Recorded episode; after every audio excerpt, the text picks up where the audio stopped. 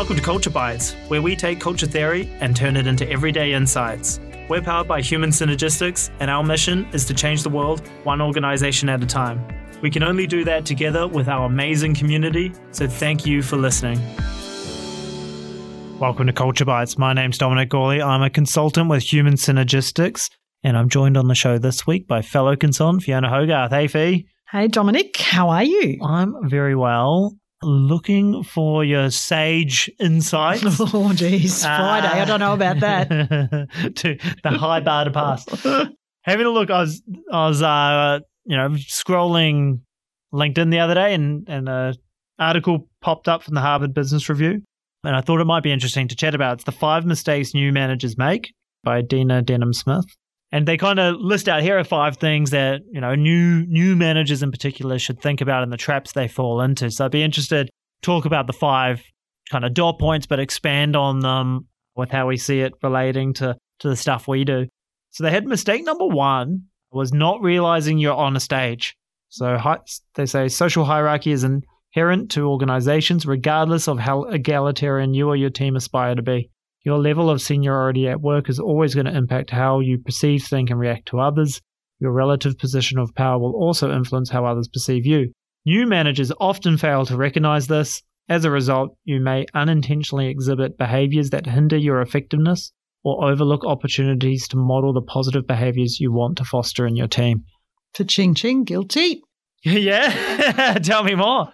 Yeah, we do forget that everybody's eyes are on you and what you do and what you don't do. And even even if I think, you know, particularly frontline managers, you know, I've been in the technical expertise and then all mm-hmm. of a mm-hmm. sudden you're promoted and works and I'm thinking of some, you know, observations in some organizations where I've worked and yeah, on the stage. Well, mate, when you were part of the team, you'd be, you know, out at the pub with us on Friday night and turning up with a hangover and all that sort of stuff. And now you're not. So there's the flip side of you used to do that, now you're not. Mm. But then there's the other bit of suddenly you're on the stage, and the flip side of that might be a bit about, well, here I am, and uh, everybody's looking at me and what I do and what I don't do. And yeah, you used to role model that. Now you got to do something different, and are you doing it differently or the same? And are we seeing the standard? Yeah, yeah, because people, you know, you could do stuff as a, you know, part of the team and whatever, I guess. But as the leader, you're seeing the standard. You're role modeling the expectation. Correct. And, so, and do that. And some people do it, but they go, well, actually, that's not what you used to be. So now all of a sudden you're a different person. You're a different bloke. I reckon, I reckon that's one of the most challenges when you were a member of the team and you're promoted into the manager position. So, yeah, you used to be part of it. So you're now managing who used to be your peers. Yeah. Is one of the more difficult positions to be in, I think. Particularly, look, sometimes it was kind of clear that you were earmarked and expected to take on that position. And so people kind of get it. But particularly where like others had their eye on it or something, that, that's a tricky spot to be in. Yeah. And then, you know, to the point of the article, you know, in terms of that, yeah, you are on the stage. So what do you do to stamp your authority is probably not the right word, but stamp your stamp your style, I guess. What's the sort of leader that I, or manager that I want to be? What do I want to look like? How do mm. I want to behave? What do I want others to see? And, you know, when you get that promotion or the stuff is really thinking about, oh, okay, it's good. What is mentally for me? What do I need to do to prepare or behave not completely differently, but what do I want to set up and being conscious to think about that? What What do I want to be known for yeah. as a leader? Yeah, uh, it's a great question to ask. You know, yeah. what do I want to be, and are my actions consistent with that? I guess yeah. is the follow on question. Yeah, yeah, and that bit, you know, yeah, you are on the stage, and you know, sometimes some of the work I do with the CEOs, and you know, they set all that tone, but they've got to do everyone's looking at them, but who do they look at, you know, and who's supporting them and all that sort of stuff, you know, who's the mirror for them, which is sometimes why I really enjoy working with the CEOs because right. you can be right. that person. Right. It's a slightly different aside, but everyone's watching what you do and what you don't do, and they're easy to criticize. Look, it's a a high standard. It's mm. tough, and that's the price of leadership, mm. you know, or the mm. cost of leadership mm. is mm.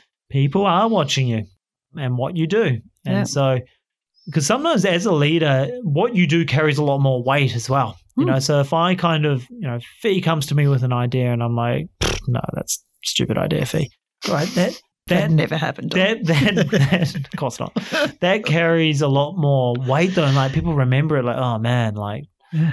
Dominic just shoots down ideas. And it's yeah. like, if you had done that once before, like it's whatever. Mm. But when you do it as the leader, it carries a lot more Yeah. weight than we realize. And same with on the flip side, I often talk to leaders, frontline leaders, about recognition Mm. and that because often I think people are like, you know, Fee knows she's doing a good job. I don't need to tell her. Like she she knows. I reckon you'd be surprised at how far your recognition of someone's everyday good work actually goes. Mm. It's more than you think. And so I challenge particularly frontline leaders, like recognize it. Now don't inflate the currency. Don't Yeah. Well done for tying your shoelaces this morning. Yeah. So it's got to be genuine, but actually saying it rather than, nah, they know. Yeah, well, actually, as you say that, it takes me back to when I in my first job. Yeah, right. was when I was a teenager, and I worked for Greeks in the local fish and chip shop because Mhm. you know. But I remember it was a lifelong lesson that I reflect on now was the end of my shift on a Sunday. You know, so I'm earning my dollar twenty an hour. The owner at the end of the shift, you go, "Thanks very much, appreciate what you did." Every shift, Huh. and at the time, I just went, "What are you thanking me for? I'm getting paid.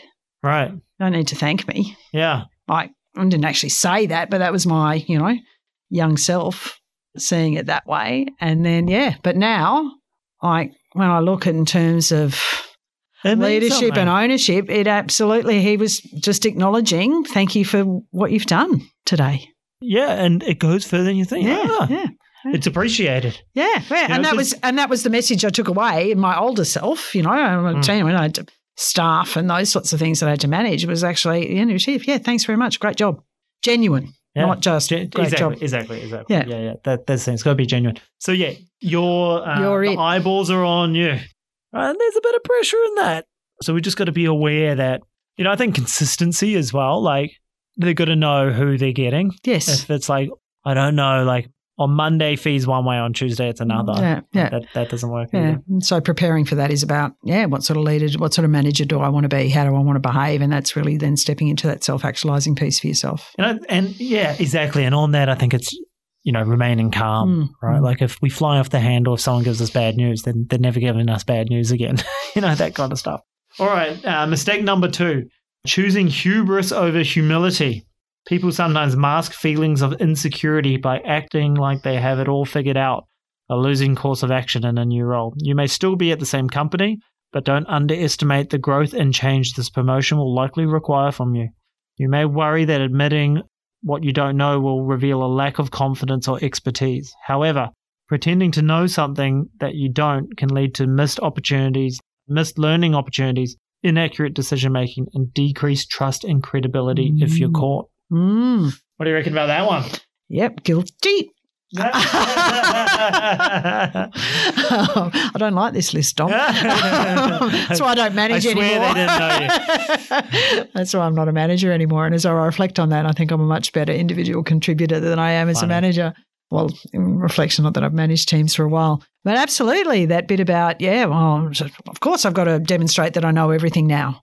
And, you know, sometimes be the smartest person in the room, and some of the ego kicks in. Mhm. You know, here I am, I'm the boss. got to prove myself. I've got to prove myself, and I've proven, and I and I wonder, is you know, once again, if I think of frontline, because that's often that the more challenging piece. But you know, I've not even not frontline, but you know, I've proven myself technically, and I've been really good at this, and now here I am. So they've done that, but I don't actually think about the fact that I've proven myself technically. I've proven myself as a person, and then so therefore I've just suddenly all got oh. I don't know how to lead or how to manage, but I'll just do it and pretend that I know everything or think that I do. And because I'm the boss, well, I don't need to ask. I know best. Yeah, and, Right, and, and- and, also some of that's reinforced forced learned behaviour or whatever's been role modelled for you.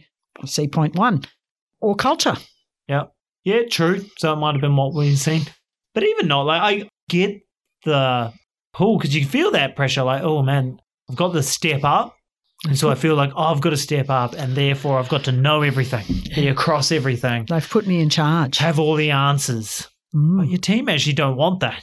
If you were in the team, you wouldn't want your manager to do that either. Mm, If you mm. kind of zoom out, like Yeah, you wouldn't but want your manager telling you everything to do. And yeah, but it's also there's a flip side to it in terms of the humility piece. Is about the humility is about going, hey, I don't know that, and how do we do it? Yep. Versus doing it and doing it poorly. And then they think your team or others might go, "Hmm, bloody useless.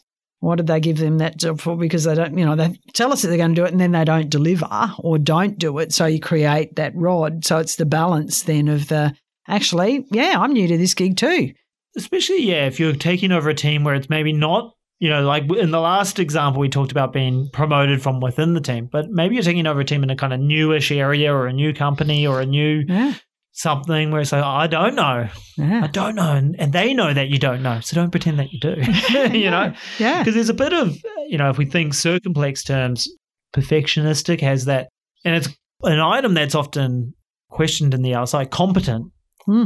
Don't you want to be competent? Sure. But that's the least intense version of this idea of I've got to show that I'm always competent and I know everything. Appear and competent. yeah. you know, uh, Always appear competent. always appear competent, right? Like I've got to know everything all the time. And it's like, maybe you don't. Yeah.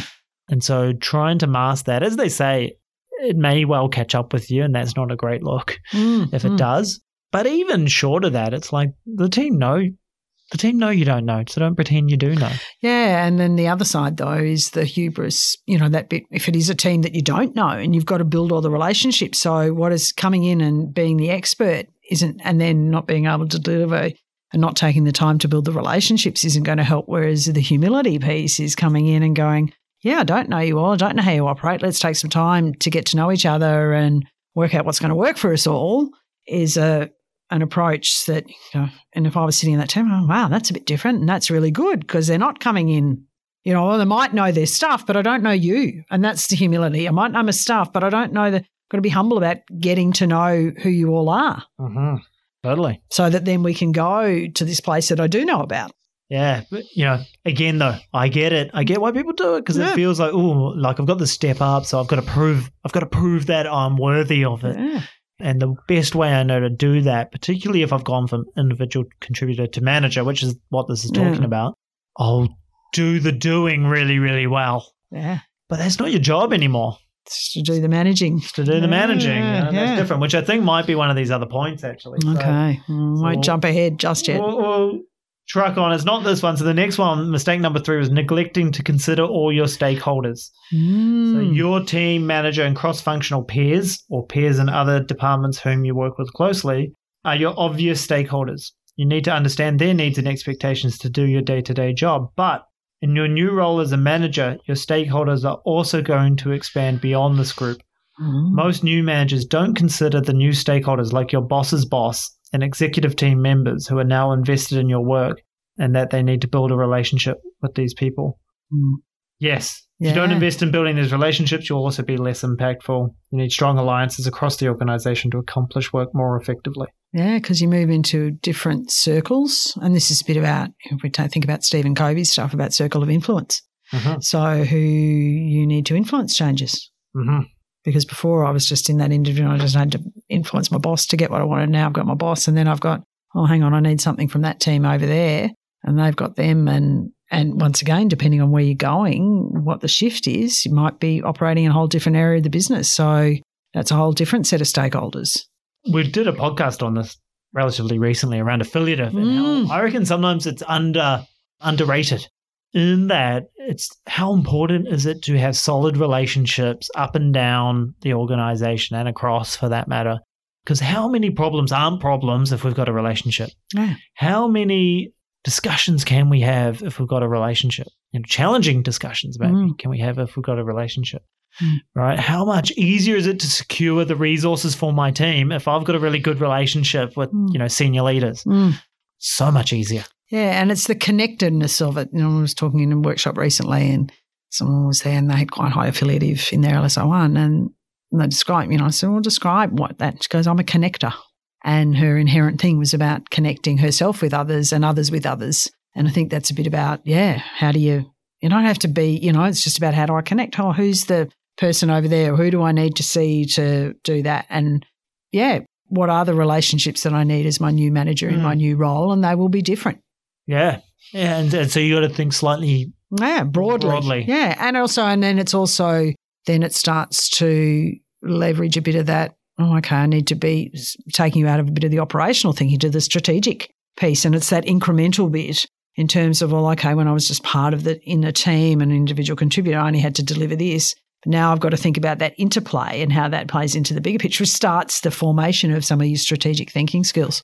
In um, a bunch of the frontline leader Mm. training we do, Fee, I know we talk about that shift from player to Mm. captain to coach, which, to your point, is going from the tactical player to the more strategic coach, Yeah. right? And seeing the connections and wider. Because your view as the leader, you've got a broader view Yeah. because we're not head down in the tactical stuff all the time. Yeah. So we've got a bit of a broader view than our team members. And so, what can only you do as the leader? Yeah. And you've got to understand those other perspectives to be able to explain it to people. And the best way to understand those perspectives is to go and chat to those people rather than it just being done to you and trying to understand where they're coming from. So it helps you explain it. Yeah. Explain it to the team. Yeah. Hey, top management want us to do this. And I know it's a bit of a, it's extra work for us, but here's why. Yeah. Here's yeah. the long term strategic Yeah. reason we're going to do it. Yeah, and it's not about I don't agree with them, but we've got to do it anyway. It's about this is why, and I know this because I've had a conversation with them about it. And if we don't understand why, we need to ask why. Correct. Yeah. Awesome. Okay, mistake number four sticking to what you already know how to do. It's easy to default to the strengths and habits that got you promoted. But as a manager, your former strengths may hinder your effectiveness. Your job is now to develop other people. Yeah. You must learn how to hold them accountable for the tasks you assign and provide them with feedback to help them develop. Most new leaders understand this, but struggle to adjust their behavior. yeah. Especially when you're busy, it's easy to stay in your comfort zone and take on the work yourself. Yeah. The problem is that this behavior ends up stunting the growth of everyone and can lead to burnout and poor performance. Mm. As you're saying that, I'm thinking, I can't remember, I think it's an article by Goffey, you know, what got you here won't get you there. Mm. But yeah, Uh, the other thing is you're employed. You know, as the manager, you've been employed to manage, not to sit in your own what you used to do. And sometimes you've got to do a bit of both.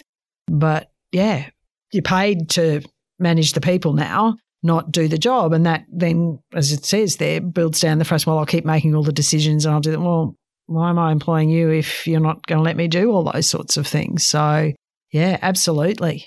Reframing yourself. And it's that balance of, yes, how do you reframe the technical skills I need now? Are some of them are still the same in from a knowledge and technical skill, but there's other technical skills that I need now, which is about how to give feedback more, how to set a direction, how to manage the task, how do I provide the feedback, how to look more broadly. That's the technical expertise that I need to develop, not just rely on the doing. And it's hard. Mm, It's hard because, hey, we're really good at doing the doing, and that's why we got promoted in this case. sometimes, yeah. Um, you know, and, and that's why, well, yeah, not always, but that's Yeah. often why people get promoted, though. Hey, you're the best salesperson we have. You're the best operations person we have. You're the best whatever.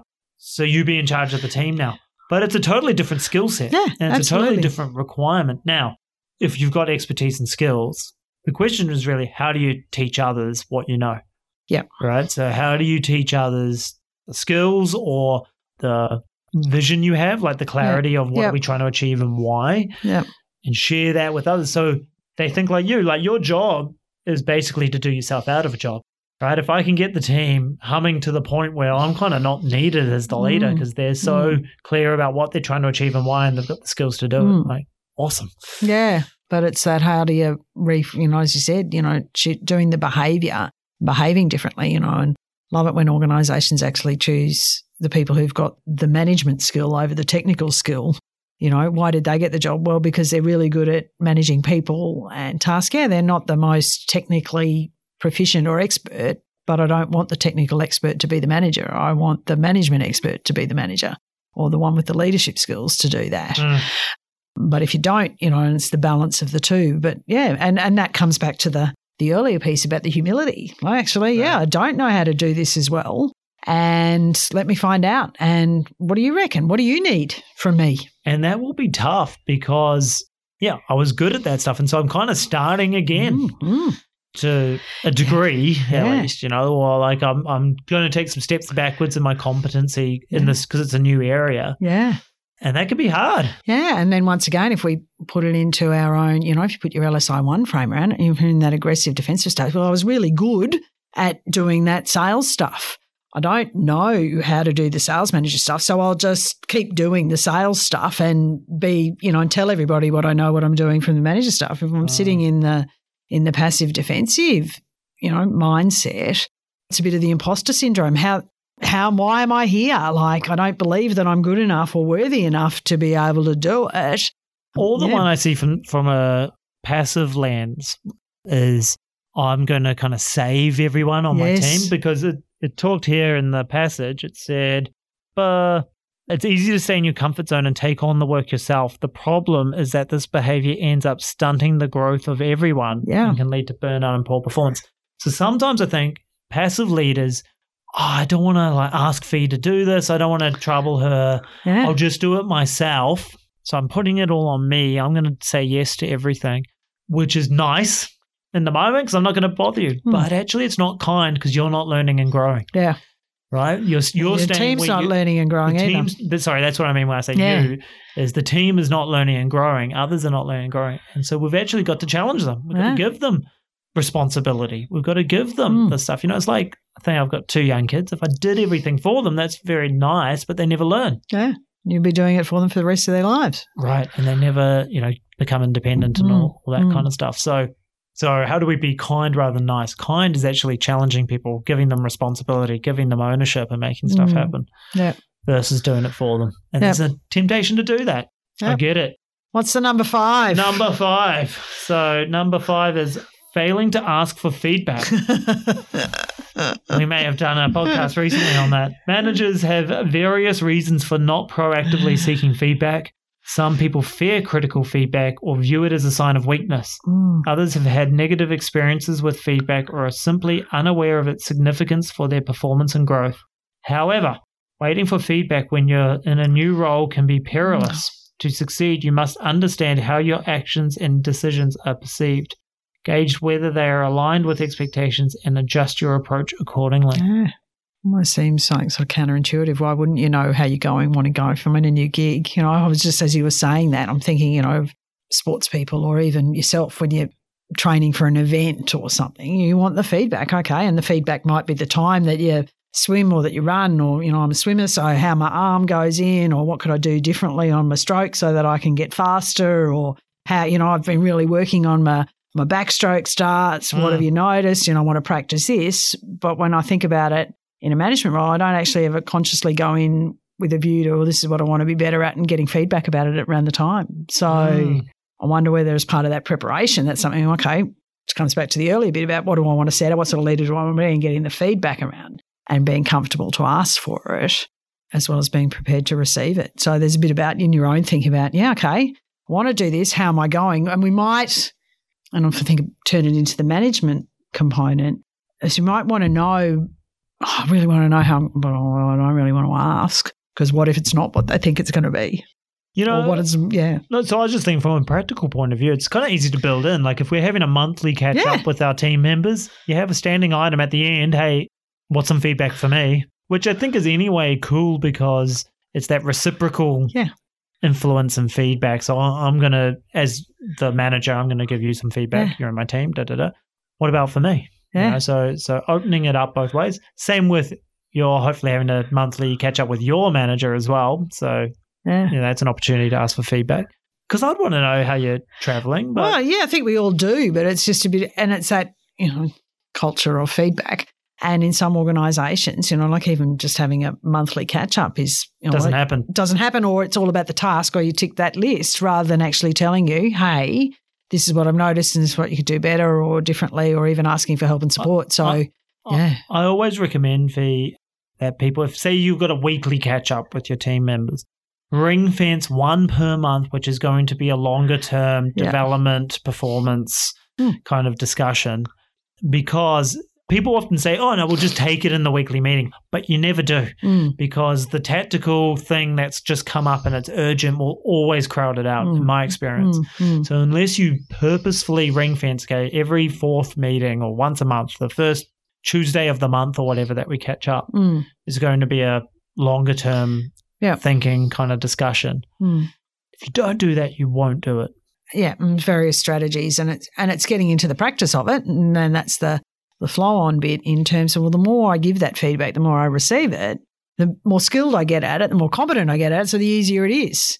And then you know it all ties, and then if I'm doing that with my manager and my team, then they do it with their people, and like it just Well, flows. The, the other part I recommend for managers, and this is usually connected with LSI, but it mm. actually applies to everything.